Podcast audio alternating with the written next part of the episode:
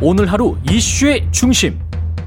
당신의 아침을 책임지는 직격 인터뷰. 여러분은 지금 KBS 일라디오 최경영의 최강 시사와 함께하고 계십니다.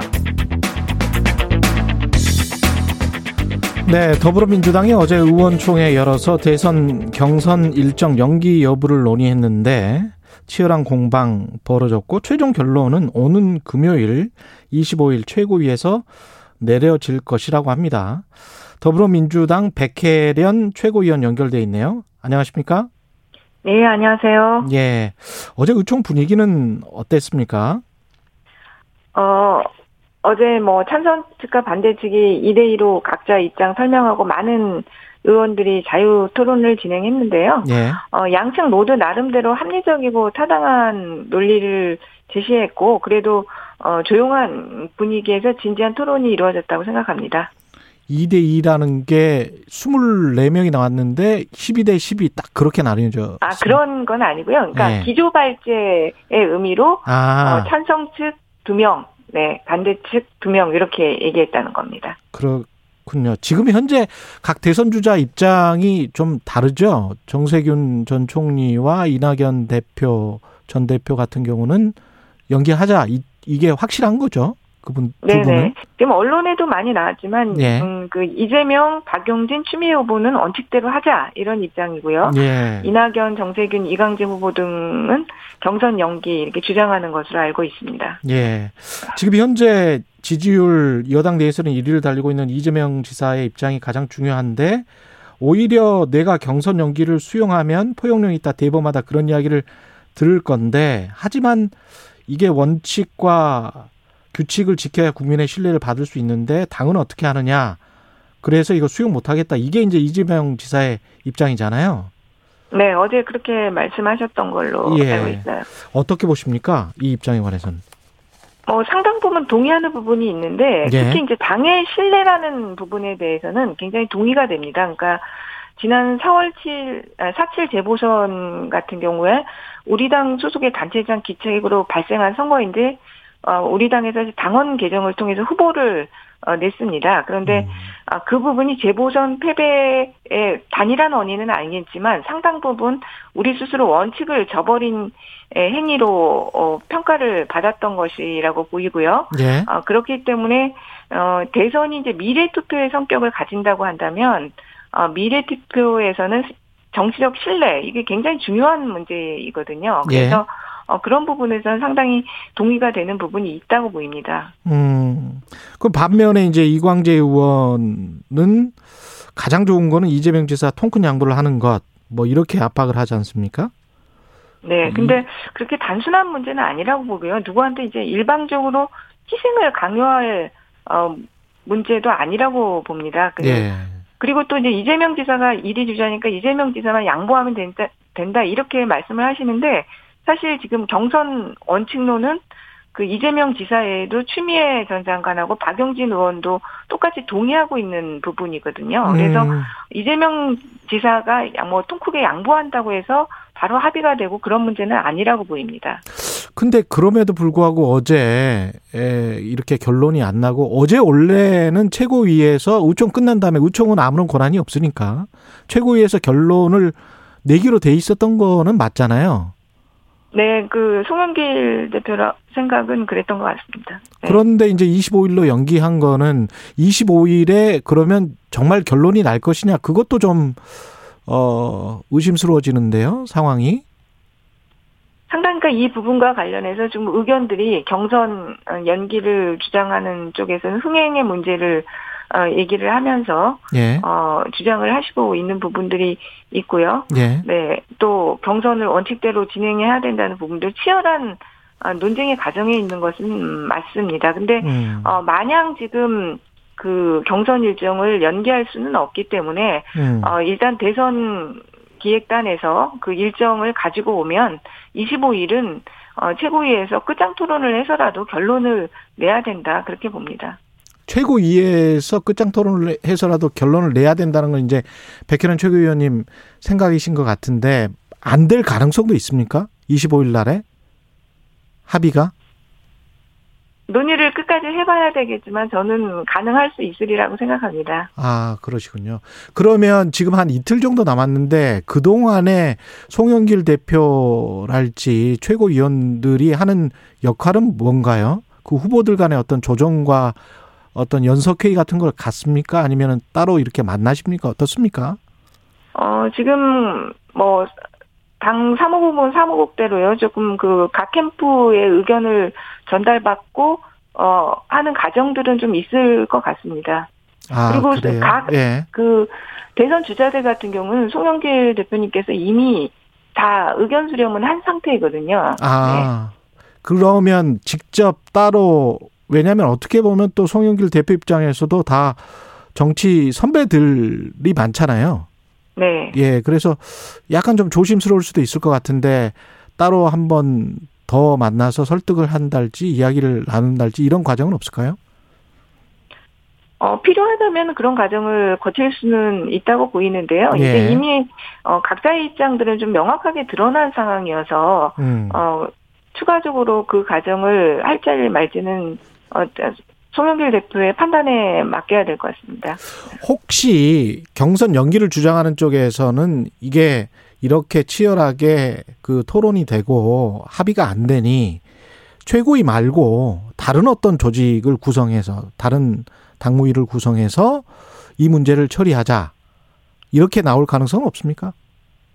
어, 이거는 당원 당규에 따른 원칙에 따라서 처리할 수밖에 없다고 보이고요. 예, 지금 당원의 당무위의 의결로 바꿀 수 있다고 되어 있지만 예, 그 당무위에 의안 상정하는 것은 최고위의 권한입니다. 그래서 상당한 사유가 되느냐 안 되느냐 음. 그거에 대한 어, 판단이 필요하다고 어, 보이는데요. 이 예. 당원을 결정 할 때도 사실 코로나 상황이었습니다. 예, 그리고 어, 당시의 대선 주자들에게도 의견을 듣고 결정한 것이기 때문에 음, 아, 지금 어, 코로나 때문에 이것을 변경할 사유는 없다고 보입니다. 그러면 그 이 상당한 사유 때문에 경선 연기를 주장해야 된다라고 어 주장하는 측은 최고위에 압박을 해서 당무위를 열어서 여- 이걸 다시 한번 해야 된다. 논의를 해야 해야 되고 거기서 결정해야 된다라고 하면 당무위 구성이 좀 어, 궁금해지는데요. 당무위 구성은 어떻게 돼 있습니까? 혹시? 어, 당무위는 최고위원들하고요. 예. 그리고 또, 어, 각 시도당 위원장들, 그 상임위원장들, 그리고, 어, 대표가 지정하는 뭐, 사람, 뭐, 이런, 그리고 음, 그, 원래, 그러니까 저희가 원래 구성된 위원회들 있습니다. 예. 아, 당의 조직, 그 위원회, 위원장들, 뭐, 이런 식으로 구성되어 있습니다. 그렇군요. 그러면 최고위는 지금 어떤가요? 분위기가 송영길 대표는 원칙대로 하- 하자는 쪽으로 보도가 많이 나온 것 같고 최고위는 최고위에서도 좀 의견이 갈린다고 제가 들었거든요. 네, 의견이 갈리는데 제가 그 각자의 최고위원들의 의견을 예. 누구는 어떤 의견인지 그걸 말씀드리는 건 적절하지 않을 것 같습니다. 예. 그러면 숫자라도 대개 뭐 한 이것도 2대 2 정도로 갈립니까? 최고위 안에서도?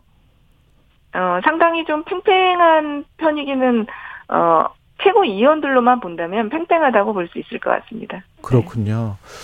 그러면 이 상당한 사유 때문에 경선이 연기될 가능성도 여전히 존재하는 것 같이 지금 들립니다. 백혜련 최고위원님 쭉 말씀하시는 거 들어보니까 아닌가요?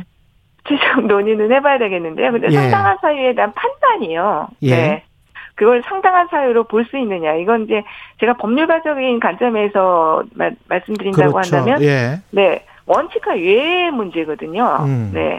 원칙과 예의 문제이기 때문에 원칙이라는 것은 기본적으로 지켜져야 되고 예의라는 것은 거의 불가항력적인 사항을 얘기합니다. 이걸 음. 볼 때는. 그런데 지금의 사항이 그런 불가항력적인 사항에 상황에 해당되느냐. 음. 아, 이 부분으로 볼 때는 그렇다고 보기는 어려운 상황으로 보입니다. 불가항력적 사유나 상황이라는 게 가령 이제 유력 후보 중에 한 명이 뭐 다쳐서 뭐 병원에 입원을 해 있는데 뭐 한 2, 3개월 걸린다든가 뭐 이런 상황일까요? 그런 정도의 상황도 좀 제가 볼 때는 어려울 수도 있는 것으로 보이고요. 그것도 어려운 코로나로 게 예. 네.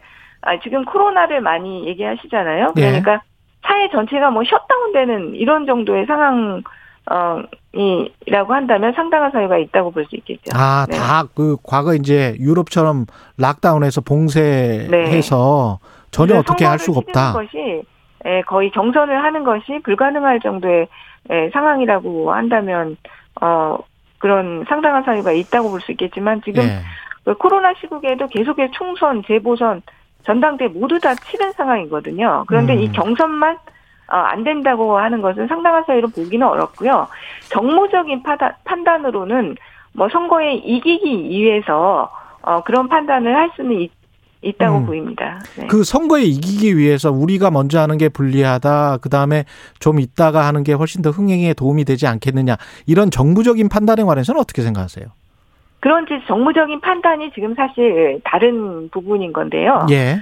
어, 지금 그 JTBC 여론조사 결과에서도 나왔지만 예. 경선을 원칙대로 어, 진행해야 된다는 여론이 압도적으로 높습니다. 국민 국민들. 여론은 그렇더라고요. 네, 국민 예. 여론이요. 그 당에서 한 여론조사는 더 그것보다도 사실 차이가 났습니다. 예. 그러니까 여론 원칙대로 해야 된다는 부분이요.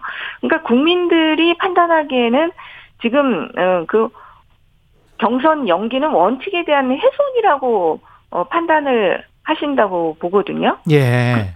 그 렇다면 이게 그것 자체가 지금 그 당의 신뢰를 무너뜨리는 행위이고 오히려 경선에도 저는 도움이 되지 않을 것이라고 생각합니다. 당에서도 따로 조사를 했었군요. 네, 전략 단위에서 한 것으로 알고 있습니다. 근데 지금 말씀하시는 거 들어보니까 JTBC가 JTBC 의뢰로 리얼미터가 조사한 거잖아요. 예, 6월 네. 19일부터 20 일까지 전국 만 18세 이상 남녀 1028명 대상으로 한 건데 표본 오차 95%고 신뢰 수준 아, 플러스 마이너스 3.1% 포인트.